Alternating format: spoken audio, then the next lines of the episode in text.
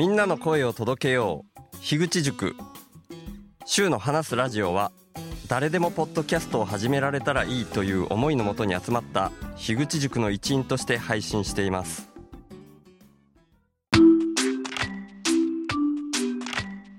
前回からの続き。あ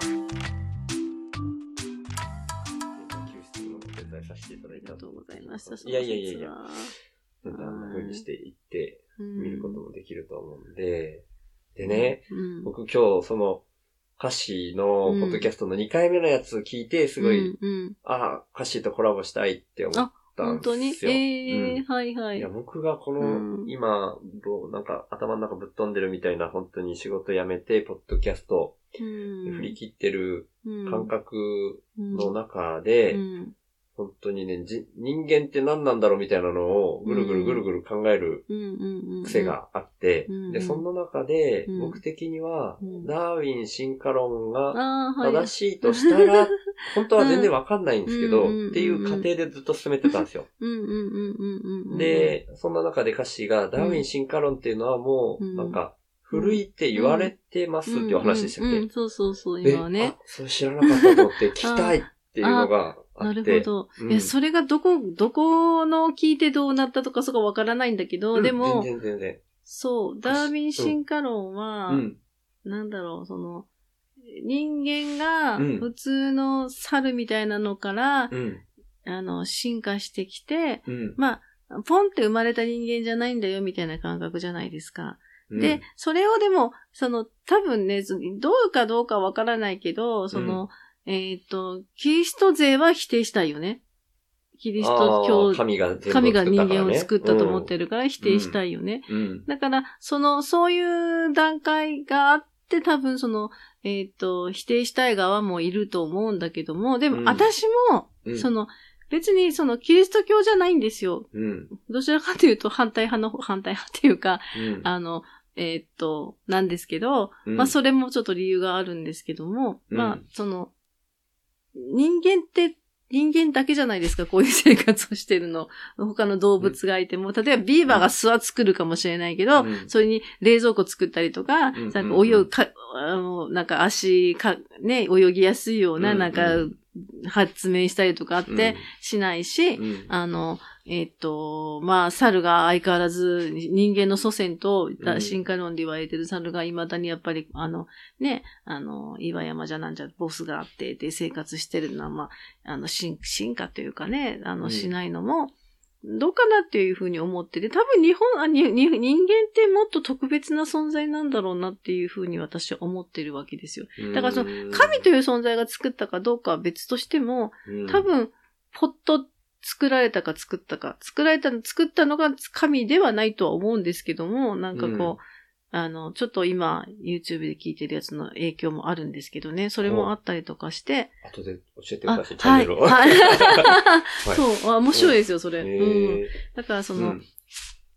その YouTube 聞いた時にすごい自分が解放されたんですよ。なんだ何も気にしなくてよかったんだってすごい解放されて、だからそのあ、そっか、人間ってやっぱりこう、その、ポットでだなって思ってるんですよ、なんか。ポットでか。ポットで。うん、うん、うん。まあ、もっと言えば。ばあれなんですけど、そう、なんか、まあ、つく、うん、つく、に、神様っていう存在がいるかどうかは私はあまりもう信じてない人なんですけど、うんそう、なんか神様はもう、あの、神様と言われてる存在がいたことは、あれやけど、その人が、その人たちも、うん。その、その神と言われる人もちょっとちょっと人間を支配したいという欲求があって作ってんだろうな、みたいなのが、なんかちょっとあるんですけど、そういう話をなんかこう、YouTube とかで見たときに、あ、うん。やっぱそっかーと思って、なんだ私ってすごい縛られて生きてきたみたいな感覚があったんですよね。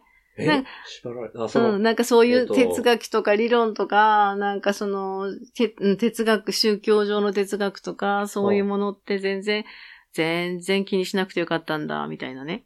そういう感覚があったの。だから中に、縛られてる感覚だったんですね、今までは。あるじゃないですか。ねばならないとか、人に優しくしないといけないとか、うん。なんか、それって、こう、その、えっ、と、誠実なのかなとか、なんか、いろいろ人って悩むの好きじゃないですか。うん。うん。だから、その、悩まなくていいんだみたいな感覚なん、なんて言ったら一番いいのかなポットでなんだからっていう感じ。あのね、あ、ここで全部言っていいのかどうかわかんないけど、でも、あ YouTube で出てるから。ああ、そういう意味？そうそうそうそう言っちゃいけないかもしれないけどのかな。いやいかや、それも、あ別にいいと思うけどうん、その、超次元ライブっていうのがあるんですけど、もうん。うそれがね、私にとってす、もうそれが2020年に聞き始めたんです。うん。ん。で、2020年に聞き始めてどんどんハマっちゃって、うん。ああ、面白い、ああ、面白いって思って、うん。それでハマっちゃった時に、その、やっぱその人たちの言ってるのは、うん。宇宙人が人間を作ったんだってうん。いう感じに言ってて、うんそ。の神話も全部あれは宇宙人だって。神話って結構その、神話の世界の神様って結構人間らしいことしてるじゃないですか。あの、えっと、嫉妬したりとうん。か、お前は顔が嫌だからどっかい、あの、どっか行けとか、ニニギのみこととかね。ね、あの、お姉さんをね、ポって追い出したりとか、そういうのって結構人間らしいじゃないですか。うん。だの神様ってそんなもんじゃないよなってずっと思ってて、うん。なんかこう、あの、三角関係じゃ、なんじゃ、かんじゃって、結構なこう、ぐちゃぐちゃぐちゃした話じゃないですか、神話の世界って。うん。おかしいよなって思ってて、うん。で、思ってたんだけど、そしたら、それですごく納得できたんですよ。あ、うん。ああ、宇宙人もいろいいろな種類がいて、その、うんまあこの、この宇宙人が人間を奴隷化しようと思って作ったんだよっていう理論を言ってらっしゃるんですけど、うん。あ、なるほどなと思って、うんでその、あの、人間を支配したいから、あれをしちゃダメ、これをしちゃダメとか、うん。お金は、お金っていうものはね、も、持ったらね、あの、なんかこう、がめつくなるからね、ない、ない方がいいんだよとか、なんかそういうのって、んあの、なんかそういうものでどんどん洗脳してるから、お金も、その、あの、もらえないなんかうんお金いただいていいのかしらっていう感覚になるときって、自営業するとあるんですよね。あの、うん。10分いくらっていうのとかも、うん。あの、例えばその、見れるってわかると、うん。あの、見てっていう人たちもいらっしゃるわけ。手相の話手相、うん、手相も。うん見てっていう方たちもいらっしゃって、うん、その時に、うん、ああ、どうしようと思って見るじゃないですか。うん案の定お金払わないんですよねな。るほど。それに対して自分が、その、なんか、もらっていいのかしら？私みたいな人が、みたいな感じになるのも、うん。例えばおか、あの、お金持ちは悪いやつみたいな洗脳が入ってるわけですよね、なんか。あの、金持ってるやつは悪い。お金を請求するやつはみ悪いみたいなね、洗脳が入ってるから、そういうふうに思っちゃうってところがあるんですけど、うん、でも、だって仕事したんだからもらって当たり前っていう感覚で、なんか、ガンといれば、うん、あ、すいませんって、その、えっと、お金はいただくようにしてるんですけどとか 言えるじゃないですか。その他の人が、あの、いや、払うつもりなかったったら、あそうですか？じゃあ、二度と会いません、さようならでいいんですけど、うん、なんか、あの、ひ全部含めて自分がすごく、その、不安になる要素とかも全部自分含めたら、うん、これ確実に洗脳だと思ったわけです。宇宙人が人間を支配するための、人間に不幸な、幸せになられたら困るんですよ。なんか困るらしいんですよ。全部言っていいのかな？なんか。あの、まずいところは後で、はい。後で、まあ、今言わなくてもいいし、うんうん言っちゃったのがあったら言っちゃって後でも、うん。カットしてって言ったら全部カットできるんで。人人間の苦しさとか、うん。そういうエネルギーがうん。餌なんですよ。うん そのそういう悪い宇宙人のね。うんだから人を不幸にしてなんぼみたいなところがあるから、うん人ってずっと悩んで不幸じゃないですか。うんそう。なんか、それが分かったら、バカみたいになってきて。なんで悩む、悩悩ませ、お前ら、あの、食や、食わしてやるかみたいな感じに思っちゃって、あ、もうずっと幸せでいようと思って。お金があってもなくても幸せみたいな、なんか、あの、今日は人になんか言われたけど、え、それも幸せ体験だと思って幸せみたいにね。うん、なんか、そんな感じに思って、すごく自分の心が楽になったんですうね。ん、うん。だから、その、その人たちの理論うん、が正しいか正しいか正しくないか自分では判断できないけど、そう思ってた方が楽だなと思って。うんうんだから、なんだって、日本は、あ人間は宇宙人が作ったから、そっか、ダーウィンの進化じゃないんだっていう感覚が自分の中では納得できた。で、その人たちじゃなくても、他のみんなもたくさんその、えっ、と、否定派はいる。でも、大体多分、あの、キリスト教側の理論の人たちが多いのかなと思うんですけど、ね。ああ、ダーウィン進化論を否定してうん、るのかなそうってこそう。そうそうそう。うだって、聖書ではだってね、神様が作ったって言ってるから、うんうんそうそうするとダーウィン進化論が本当だと、うん、あれじゃないですか。うん、で、聖書の記載通りに、うんあの、えっと、歴史をこう、動かしていこうみたいなうん。集団もいるらしくって、うん。うん。だから、その、なんか予言書とかあるじゃないですか、聖書の。あ、そうなんですね。あるんですよ。うん。で、その通りにして、キリスト教圏に人を入れるって。うんで、キリスト教なんか、あの、もともとはすごく綺麗な、あの、ね、あれで、イエス様の御言葉でうんできてたんだろうけど、もうほら、それを、かこつけて、もう本当なんか、ま、魔女裁判なんか本当そうじゃないですか。あの、キリスト教がやってたんです。あ、そうなんですね。そう、ま、魔女裁判ってあったじゃないですか。昔。ごめんなさ。ない？い全然知らなくて。知らない？中世にな、中世にさ、うん。なんか、割と魔女裁判とかが、そういう人類いじめみたいなのが起きるときって、うん不。作の時が多いというか、こう、寒冷期の時が多いらしいんですけど、寒冷期？寒冷期、寒い？寒い、はあうん、が多いらしいんですけど、うん。でもその結局、その鬱積したその不満とか不平とかそういうものが、うん。を、あの、発散する対象が必要なわけで、うんそれ、で結局魔女っていうものを、うんあの、を作り出して、うん女性をもう、どあの、なんかこう、拷問して、うん。火に焼いて、っていう時、時代があったんですけどね。それもで結局、キリあの、教会が中心になってやってた部分があって、キリスト教の。うん。うん。だから、あの、ん人間が歪めちゃうものが多いですけどね。なんかそういうのってさ。でも、なんかキリスト教っていう神様っていうのを盾に取られると、うん。人間ってやっぱりその、なんか地獄に行きたくないもんだから、うん。いろいろとこう、その、言う通りにしちゃったりとか、うん。その生殖っていう立場に立つと傲慢になっちゃったりとか、うん。そういうのがありますよね。なんか、なんか、あ何を言おうとしてたんけ？忘れちゃった。忘れちゃったけど、うんうん、そういうのがあるから、あんまり私もキリスト教もどうかなっていうふうには思って、なんか、パウロなんとか2世でうん人間じゃんって 思ってたところが多いんですけど、パウロなんとか2世ってわわかるごめんなさい。ほんと 知らなくてうん僕。キリスト教のさ、うんキリスト教の、うん。なあ、その、なんだ、し司祭様？まあ、わかんないんだけど、なんかこう、すごい尊い立場がいるんですね。人間だけどただの。キリスト教の中でうんうん尊い立場だった人がいるんですそう、あの、ね。えっ、と、イタリアのうん。独立国、イタリアじゃない方の独立、隣の独立国、なんて言うんだっけえっ、と、イタリアの隣の独立国。うんかんないほんと地理もあんまよく知らなくて。イタリアのバチカンバチカンバ四国にあ住んでるんじゃないかな、その人たち。あの、あ、今、今の人もうずーっとパウロさん続、パウロ、うん、パウロさんの何代目何代目ってずっと続いてるんですよ。はあキリスト教のトップの立場。要はやっぱピラミッドなんですけど、ピラミッドっていうのが一番良くないんですよ。本当はみんな平らなので、うん。みんな同じ立場で平らなんだけど、うんに人間を支配しようとしてるから、ピラミッドにして、キリスト教もピラミッドにしてるから、その頂点に誰か立っとかないといけない。その頂点が、えーのパウロなんとか二世とか、なんとか様、なんだっけ？なんか名前が出てこないんですけど、うんそういう方たちがいらっしゃって、うんえーその、神みたいに拝むんです、みんなが。はい、はい、クリスチャンたちが。はい。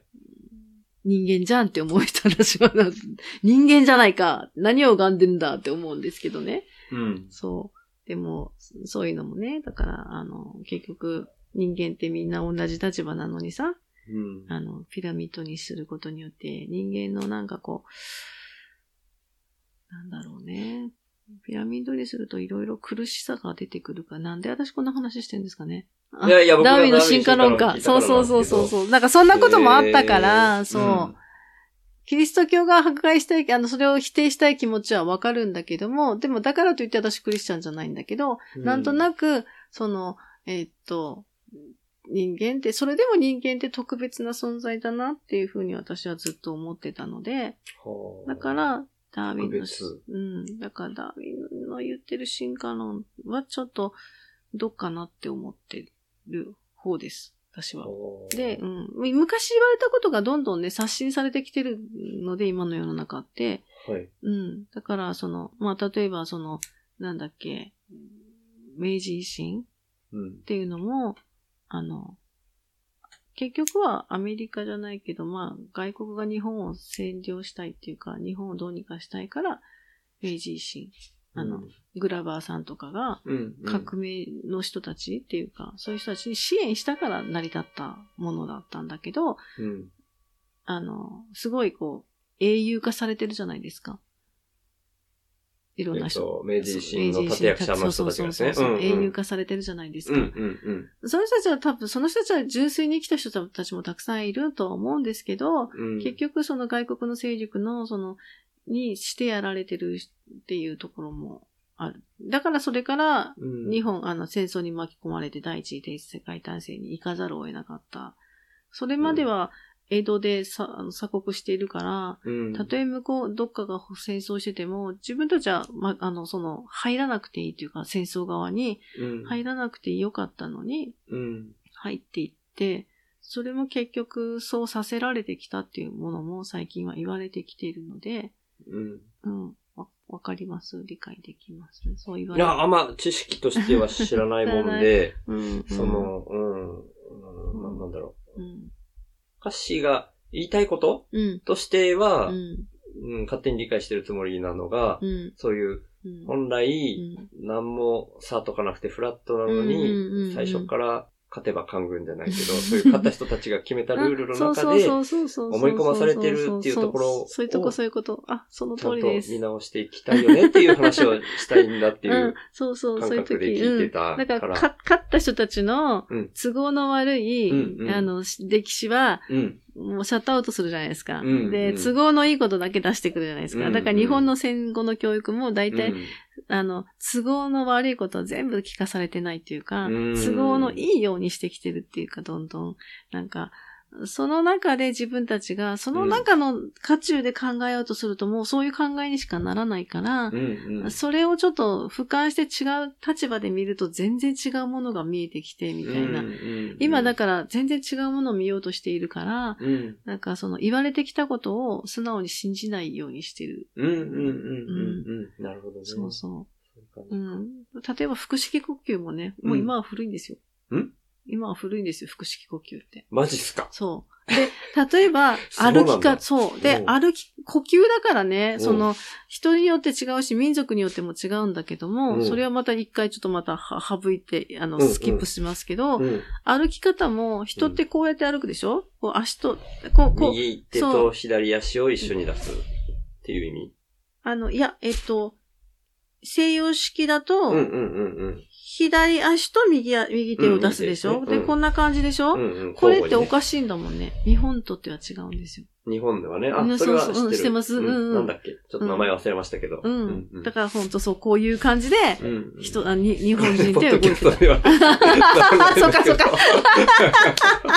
こういう感じで言われてもわかんないそう、右、そう、右手、右足。左足をうん。うん交互に出すっていうことですね。そう、右、右だ、右手出すときに右足。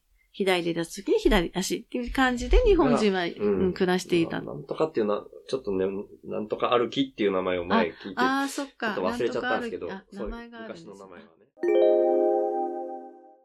はいいや、でもめっちゃ面白いわ。え、本当ですか？うん。いや、っていうのは逆逆の意味かもしれない。なんか、うん。気を悪くしないでほしいんですけど、その、僕が、うん。その、なんていうの、知識、さっきから知識がめっちゃないことがバレバレだと思うんですけど、うん、そんな知識がない中で、ううんーんと、な、なんだろう。ダーウィン進化論に、ん。が正しいとしてみたいな、うんうん勝手な感覚的に僕はただ、うんうんうんうん頭の中をこねくり回して進めてたのうんうん。が、うん逆に、ごめんなさい。なんか変な、こ壊してしまってすいやいや、やいやいやうん、それは別に、その、なんていうの、仮に、うん。その前提で思考を進めてみたっていうだけで何かを強烈に信じきるみたいなん感覚に最近はずっと慣れなくてというか、うんと、結構直感タイプでもあるんですけうど、ん。割とその頭こねくり回した理性みたいなのうも、ん。両方なんかあって、うんうん。ある瞬間は直感で選んでるんだけど、うん。ある瞬間はただひたすらこねくり回して考えてるみたいな。で、さっき歌詞が、うんえっ、と、ななん YouTube のタイトル忘れちゃいましたけど、うん。その人たちのう、ん。えっ、と、宇宙人。の。えー都合のいいようにっていうか、人間をね、飼いならす的な、うん。うんで、そういうので、なんかしっくりくるのって、う要は多分感覚的にうん。自分の感覚にしっくりくるなみたいなのがうん。あって救われたみたいな感じだったのかなと思って、、僕が同じ YouTube 見て同じ感覚になるかわかんないけど、僕の場合は、うん。その頭こねくり回して、ダーウィン進化論のうん、全部、ただ偶然、うん、今、生き残ってる生物がうん、自然淘汰の中で偶然生き残れただけだよ、みたいな。ふうにと捉えて進めていったら、うん。僕の中では、うん。それを、こう、それがむしろ、救わ、今はその救われ、自分が救われるみたいな感覚にんなってるのうんが歌詞とその同じうん。自分が救われるっていう感うん覚が、まあ真逆って言うとあれですけどうんうん。うん、逆アプローチで起こってたことが面白いなと思ってて、いや僕もわかんないですよ。その YouTube 見てどう感じるかわかんないけど。なんかそう思ったら、人間も動物もうん。そんな差がないうん。かもしれない。うん。ダーウィン進化論うんが正しいとしたと思ったら僕はすごい楽になったんですようん。うんうんそういう感覚の方もいらっしゃいますよね。あーなんか本当ですか？うんなんか、うん。植物とか、うん。そういうところにググッと入る方もいらっしゃるし、うん。まあでも、どこがその人の、なんかその、なんだろう、こう、うんうん納得できるポイントなのかって、人それぞれだと私は思うんで、うんうんうん。そう、そこは別にひ、なんか否定も私もしないし、うんうん。そう。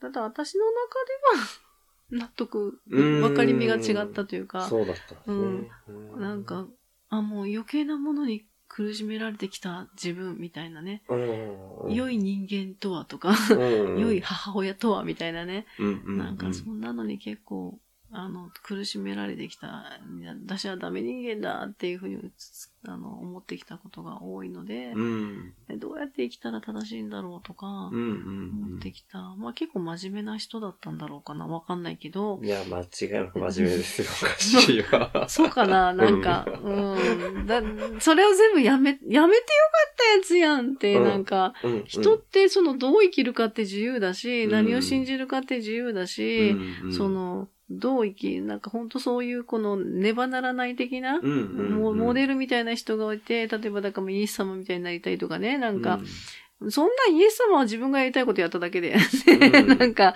あの、それがたまたま人を幸せにできてとか救ってとか、うんうん、もうガンジーとかいう人もそうなんだよね。たまたま自分がそう生きたかったからそう生きたかっただけで、うんうんうん、でそう生きることが正しいとかそういうことは全然概念がなかったと思って、うん、あとがみんな価値をつけただけなんで、うん、なんか自分の価値は自分でつけようと思うし、うんだからそうなんだ、どう生きてもいいんだって。うん、なんか、人に価値をすりつけることは、いや、依存、依存っていうかね、なっちゃうから、うんそこは、あしあの、そこがちょっとおかしかったんだよね、みたいな感うじ。ん、すごい自分を解放してくれたんですね、それがね。うん、うん、なるほど。そう。なんだと思って。神話とかなんだと思って。ああ、まあまあ、神話 もともと、そっか、神話はよく知ってたんですね、もと知ってました。はい、好きでしたもう。全然もう、未だにあんま知らないもんで、すみませんね。いや、なんなんか、歴史と、か、その世界史とかね、日本史もそうだけど、うん好きだったから、うん理解するためには宗教も必要だったんですよ。やっぱ宗教で動いてる部分があるから、うん十字軍とかいろいろとかね。だから、結構そこら辺も調べたし、うん。聖書も読んだし、うんなんか他のなんか、モルモン教とかの聖書も読んだことがあるかな。ななんかいろいろよ、さっぱりわかんないんだけど、その、うんでもやっぱりこう、こういう、こういうのを読まされて、うん、こういうのが理想の、理想なものだとかいろいろなんかこう、解かれて、うん。そうやって生きようとしてんだよね、人間は、みたいな。うん。でもなんか、それ、そうやって生きてみようと思ったこともあったんですよね。うん。でも苦しいんですよね。そう、すごい苦しいんですよ。自分の嫌な部分ばっかり見えてくるし、うん。なんかすっごい苦しいの、宗教うん、うん。いるとさ、うん、うん。だから、その、あ、やめたみたいなところがあうんって、やめてみたら、今度はやめた、やめたっていうか、そういう生き方を捨てた自分の対しての、あの、なんかこう、あの、ジャッジとかね。うん。で、そういうことではなくても、なんかジャッジとかね。ここはこういうもんにするなっていうジャッジ。なんか自分が特別だと思ってるのかな、なんか何でもできると思ってるから、なんかそういう時ってさ、なんか、後で追ってくんで、あの時ああいう言い方した、ジャッジマンってペキコちゃんっていうのが住んでて、うん、あの時あの人はああいう言い方したでしょ？あれはね、ああいう意味だったのよ。なんで受け止めてあげなかったの？みたいなね、うん。が来るわけですよ。へえ。それで苦しいみたいな。んうんうんなんかそういうのがあったから、うんうん。あ、なんだと思って、うん。いいんだ別に。自分の今瞬間、この瞬間に生きればいいんだなって思ったら、うんうん。すごい楽になったんですよね。うんうん。楽になったから、うん楽にみんなを出してあげたいなと思って、うん。あの、手相鑑定でも言うと、みんなすごい喜んでくれるんですね。うん。ああ、なるほどなと思って、うん。やっぱ自分でこう、掴んだものは、うん。ちゃんと人のためになるんだなみたいなう感じです。ん。演劇って苦しんでる時にやってるから、はいはいはいはい。苦しいんですよ。周りもみんな苦しいんですよ。ななんていうのかな。すっきりしないんですよね、人間関係が。なんて言うんだろう。苦しいんですよ、みんな。なるほど。そうちょっと少人数であっては、あっては、うん。なんかその悪口じゃないけど、あの人ってこうだよね、みたいな のを言うしうん。そう。演劇をやるうんということが、うんそういうく苦しかった。そいう。承認欲求の人も多いから、はあ。うん。だから、苦しいんですよね。うーんだからちょっと、ね、いろんな人と会ってはね、うん。あの人ってああいうとこあるよね、みたいな。ああいうところあるよね、とああ、なるか。そうそうそうそうそう、うん私は合わないのよね、みたいな、なんか、うんそういうのをこう、こう、が飛び交ってるみたいそうなんだ。な。うん。そう。まあ、わ、まあ、若いやつはこうだよね、みたいなね。ああ、はいはいはいはいはい はい。飛び交うんですよ。うー。うんん今はそれが、ない。の、なんかその、まあ、歌詞が今がね。うんうん人間関係によって変わるんだと思うんだけど、うんうんその結局占いとかそういうなんか占いじゃなくても一人で自立して生きてる人たちってやっぱ自立してるんですよ。確立されてるんですよ、自分が。うんうんうん。自分のやったこと自分に返ってくるし、うん、その、もうやっていくたびにはやっぱこうアプローチして営業していかないといけないし、自分の力で。うん、だからそういう人たちって割と確立されてるから、なんて言うんだろう、こう、あっさりスッキリしてるんですよ、すごく。くそう。で、人の悪口言ったら帰ってくるの分かってるから、そんなに言わない。ただ、ちょっと、ちょっとちょっと感覚的に出出てくることはあるけど、そうだよね、みいたいなね。でも、それでも嫌な気持ちにはあのならないんでですよね。演劇の時はちょっと苦しいんですよね。うんうん、なんか嫌な気持ちになってばっかりだし。で、演劇やるからやっぱり自分なりのポリシーとかあるじゃないですか。ね、そのポリシーのぶつかり合いとかね。うん。なんか最初は楽しかったんですけど、そのポリシーのぶつかり合いが、うん、生きてる生きてるって感じがしたんだけど、もうどんんどんどんどん鬱陶しくなっていくっていうか、あうん、やっとけいつまでもって感じになって。ー そうなんだ。そう、何の成長になるのって思ってくる自分もいたりとかしてね。いい人もたくさんいらっしゃるでしょ、もちろん。うんもちろんいい人もたくさんいらっしゃって、うん。そうなんだけど、なんかこう、やっぱり自分が演劇をした時は病んでる自分っていうかこう、うん、痛い自分の入り口で入ってきてるから、うん。やっぱり自分の周り割と痛い人が多いというか、うん。そう。そこがね、なんかね、うん、なんか、なんかなんか、やりにくくなってきました、すごく。ううん、ん。しっくりこなくなってきた。そっかう。ん。そう。なんかね、うん。だから、なんか、今の方が楽しうん。い。楽しいです。本当楽しいです。うん。で、スピリチュアルな観点からもうん。話をしないといけないけど、うんその、ずっと逃げてたんですよ、私って。その、スピリチュアルというか、うんその、見えないものとか、うんそういうものの話からうん。ずっと逃げてて、うん。それに向き合うのもすごい嫌だし、うんスピリチュアル気持ち悪いみたいな感じだったんですけどね。そう。今もあんまりスピリチュアルという言葉あんま好きじゃないんですけど、なんかその、でも演劇やってるうちにうん、スピリチュアルと向き合わないといけないことがもうやっぱ起こってきたんですよ。うん。やべえって、死ぬぐらい苦しいことがあって、うん。やべえと思ってもう、もう、切っちゃ、き、いや、これはちょっとこう、スピリチュアルと向き合わないと、本気で向き合わないと、うん。もうやばいなと思って、うん。それで、こっちの方に来たんですよ。こっちの。こっちの。えっと手相とかでね仕事するようにななりました。あはあ、へい。うんうん、え。占い師っていうかそっ感じ。か、占い師もスピリチュアルになるんです。そうですね、スピリチュアルですね。あそうスピリチュアルって、まあ、精神って訳されると思う。精神がいいかいいかな？昨日、生徒さんが言う、昨日か一昨日かな？言ってくれて。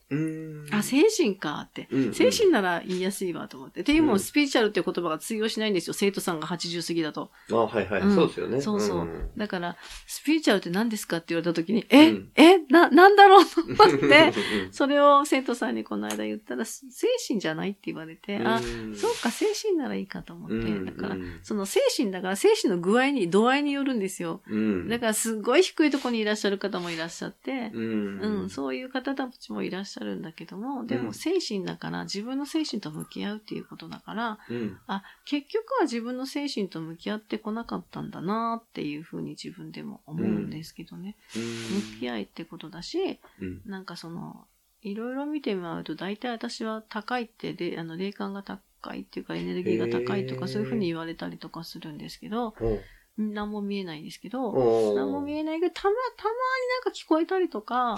なんかそういうのはあったりとかするし、なんかその、な、なんだろう、えっと、あの、引き寄せじゃないけど、偶然？うん。話してたら偶然あったとか、そういうことも、みんなもあると思うけど、割と多い人だったんだけど、それでも嫌だったんですけど、うん。でも、なんか、あーと思って、ちょっと向き合おうと思ったら、結局自分自身の中にあるぐちゃぐちゃしたものと全部向き合わないといけなくなって、うん。その、えっ、と、言葉とかセリフで人に伝えるのとまたちょっと違って自分自身として伝えるから、うん。自分自身がいかにクリアでいるかっていうのが一番大事っていうか、うん。うん。うん。確立されているかっていうのが一番大事だから、うん。自分の中にあるインナーチャイルドだの全部全て向き合わなくといけなくなって、うん。そうすると、どんどんどんどん、最初は痛いけども、うん。なんか、どんどんこう、なんかこう、クリアになっていくのが自分でもわかるんですよね。そう。で、あ、あ、こういうことか。結局は自分で自分を救わなきゃいけなかったんだなっていうところも、にもわかるし、うん自分が救われた分人も救われるでしょ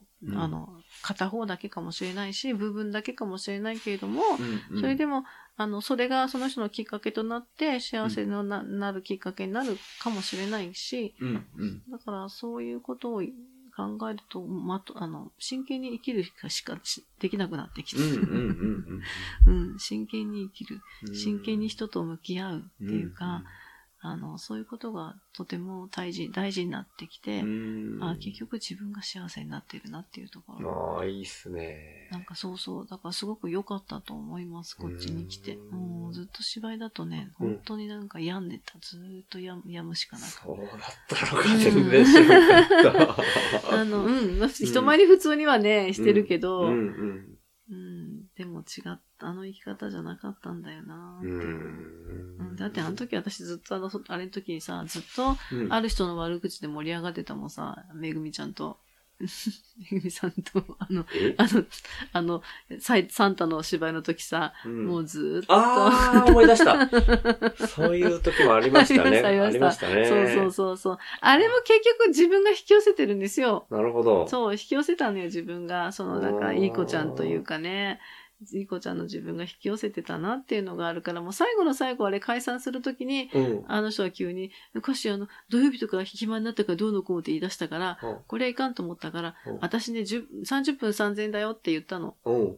そっから全然連絡が来なくなって。そうなんだ これかと思って。金取ったら、金取ったら、こっちないだなと思って。そっかそっかそうそうそう。うん、自分がすっかりもう存在すら、ちょっと記憶に残ってませんでした。そうそう自分が楽しかった記憶ばっかり。すいません。いやいやいやいいとこ取りしちゃってるにゃにゃにゃ、うん。もうそう。だから結構、めぐみさんとの一緒の車に、うん後ろにさ、彼女も連れてたんだよね。あの、うんあっち、大ちゃんとこ行くとしさ、うん名前ないだっけ、高校生の、そあの時高校生だったさ、名前大ちゃんやったっけ？は？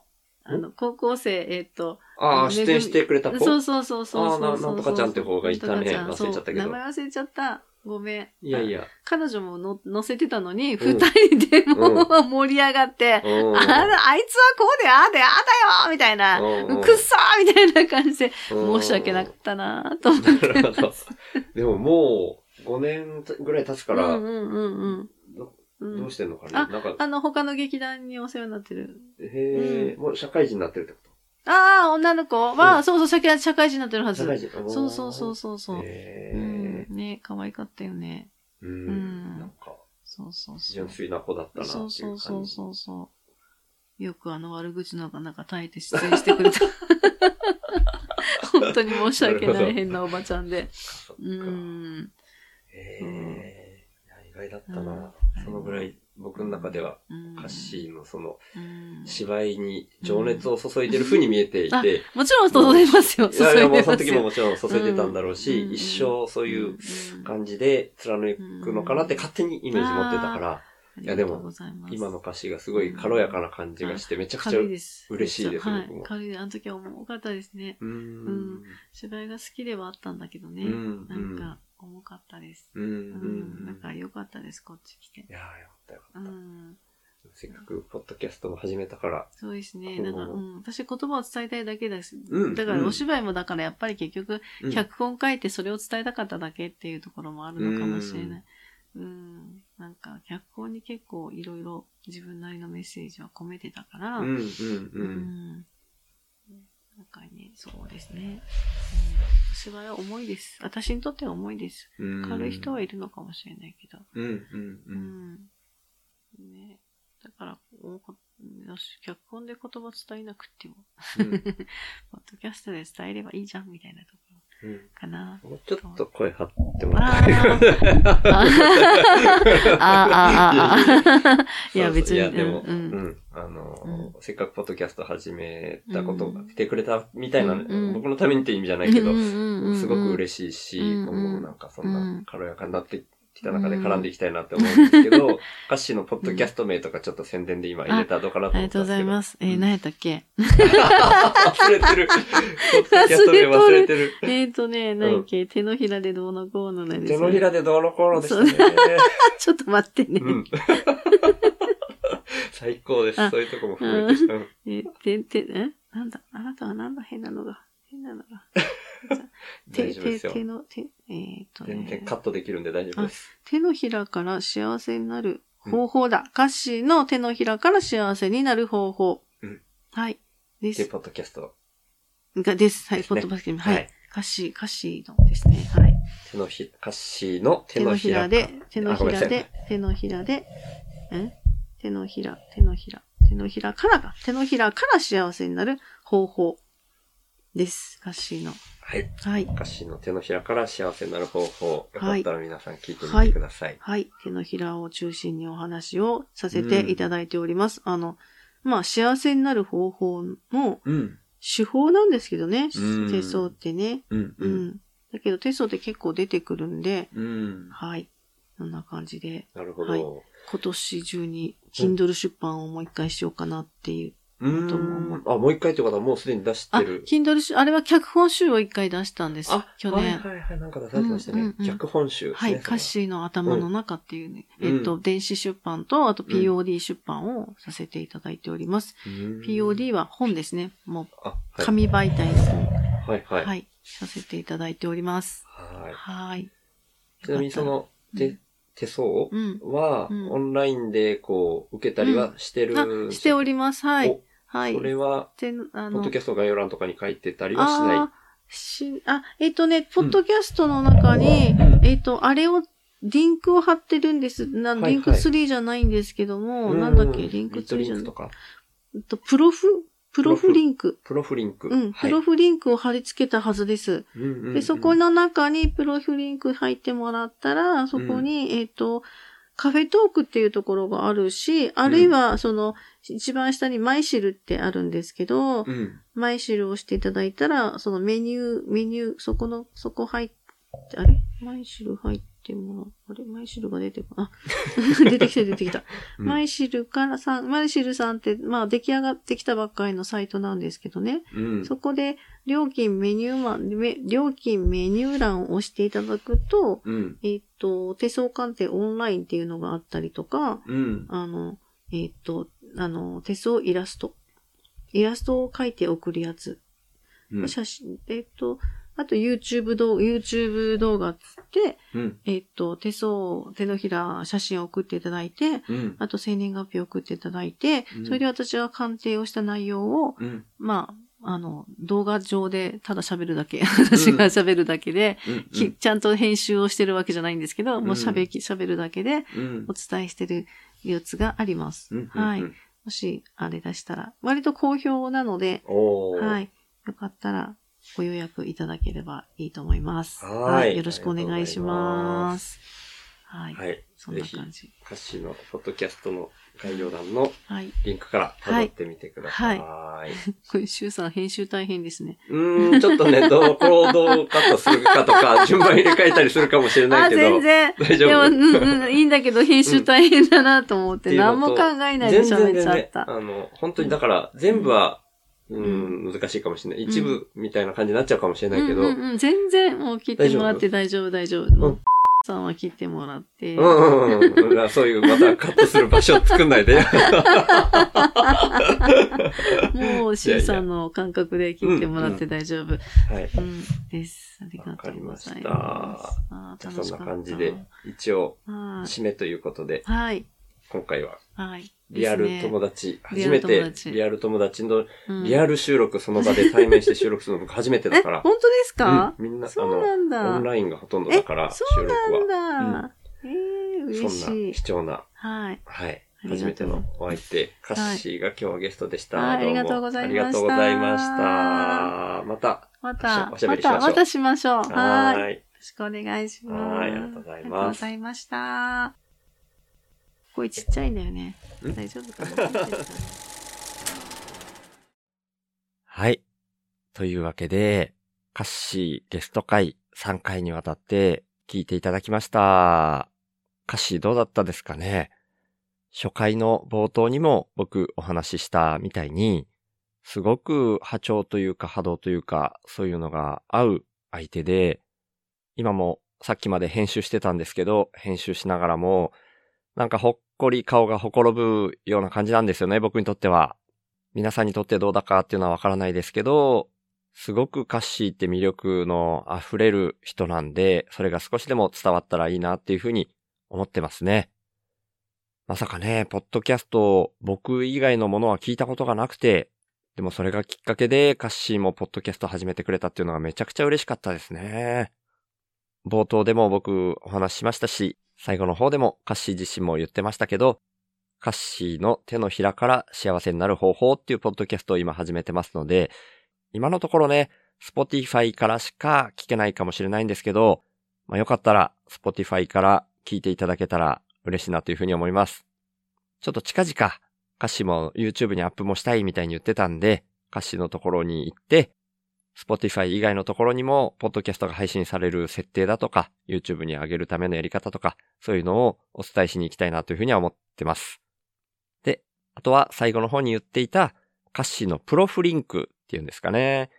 今回の僕の概要欄の方にも貼っておきますので、そちらからカッシーの各種リンクに飛んでいただければと思います。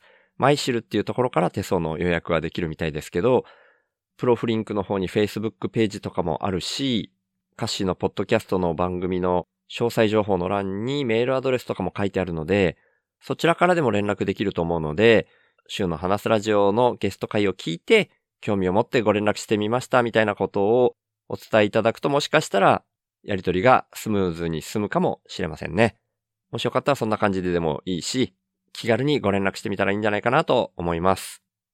で、今回カッシーがうちに遊びに来てくれて収録ということで来てくれたけど、羽釜で炊いたご飯と味噌汁を食べながらっていうところも含めて、カットするとこはカットしたけど、基本的にはそのまんま流させていただいて、カッシーの癒しの雰囲気が伝わったらいいなっていうのが僕の一番の思いだったんですけど、本当にどんな風に編集したらいいかなみたいなことを思ったんですけどね。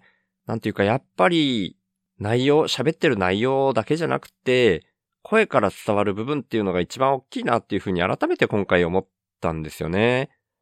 なんで、もう本当に喋ってる内容がどうとか、そういうことを気にせず、ただ発信できたらいいのかなって僕は今思ってるし、その意味では YouTube と違って音声だけであることだからこそ伝わるっていうところが本当に大きいなっていうふうに思ってるんですよね。なんで、これは僕とか歌詞だけに言えることじゃなくて、僕はもう毎回言ってることではありますけど、誰でも本当にポッドキャストを始めたらいいんじゃないかな。それによって、その人の本質みたいなものが伝わっていくので、そういった本質的なやりとり、歌詞も芝居の中でその人の本質みたいなのを見たいみたいなことをね、言ってたと思うんですけど、そこにも通じると思ってるし、僕が世の中全体に対して滝壺に向かう船みたいな、そんな状態になってるのを何とかしたいっていうところにも、今の社会の人たちが歌詞の言葉を借りると本当にフラットにみんな同じだよねっていうところに立って、じゃあみんなでいい形を維持していこうっていう、そんな意識になることが、これからの時代めちゃくちゃ重要だなっていうふうに思ってるので、僕としては、今回もやっぱり、この週の話すラジオを聞いてくれていて、でも自分はまだポッドキャスト始めてないよっていう方がいらっしゃいましたら、少しでもその人の始めてみようかなっていうような、そんなきっかけになれたら嬉しいなっていうふうに思っています。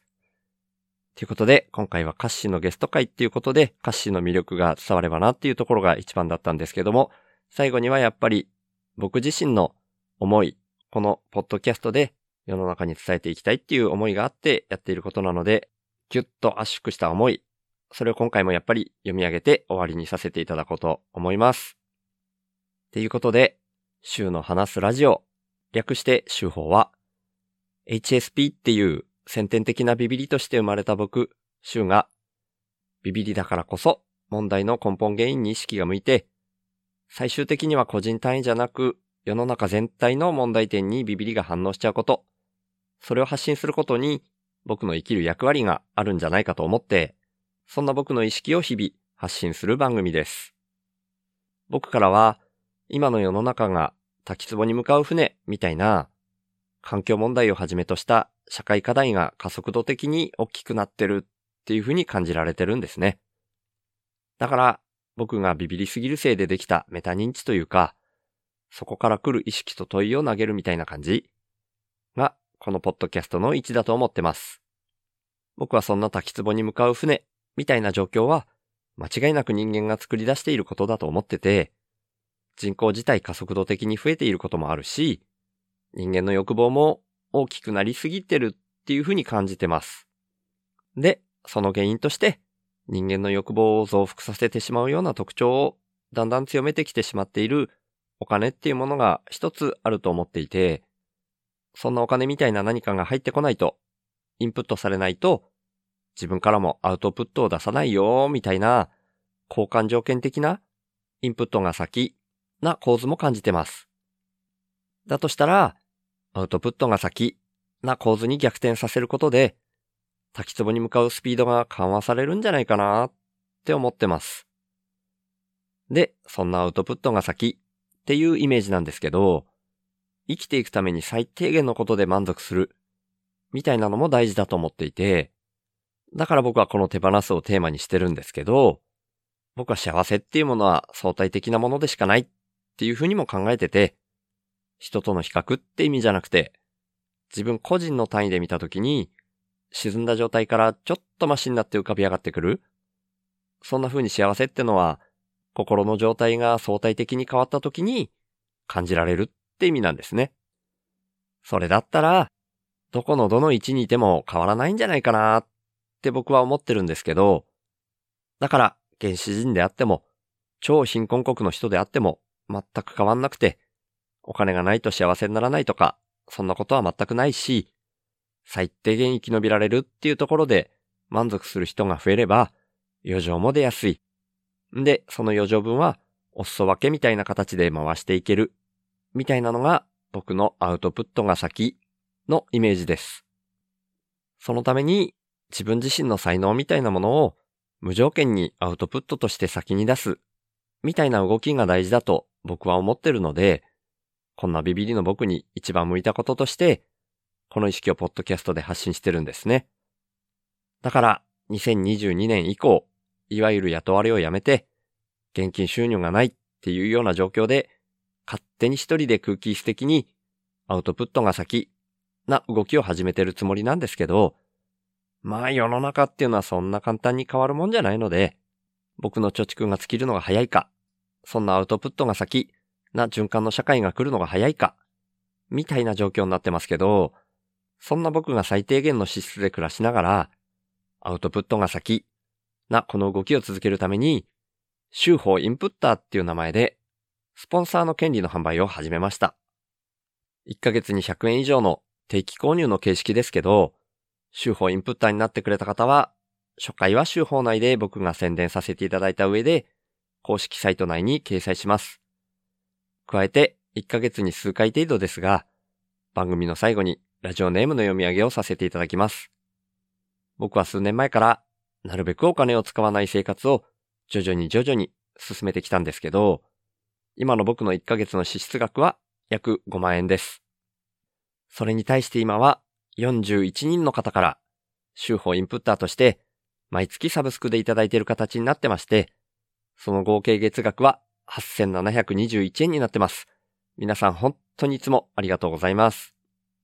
そんな週報インプッターの入り口は概要欄にありますので、もし本当に心から購入したいっていうふうに思われる方がいらっしゃいましたら、ぜひよろしくお願いします。ただ僕としては、そんなアウトプットが先で循環する社会が来ることの方が大事だと思ってますので、これももしよかったら、週の話すラジオを SNS 等で投稿とか拡散とか、あとはポッドキャストで喋ったりとか、そんな風にしていただけたらなーって思ってるんですけど、週の話すラジオを聞いた方が自分なりの深いレイヤーからメタ認知して自分の生き方を見直すみたいな機会が少しでも増えたら僕にとってそれが一番嬉しいです。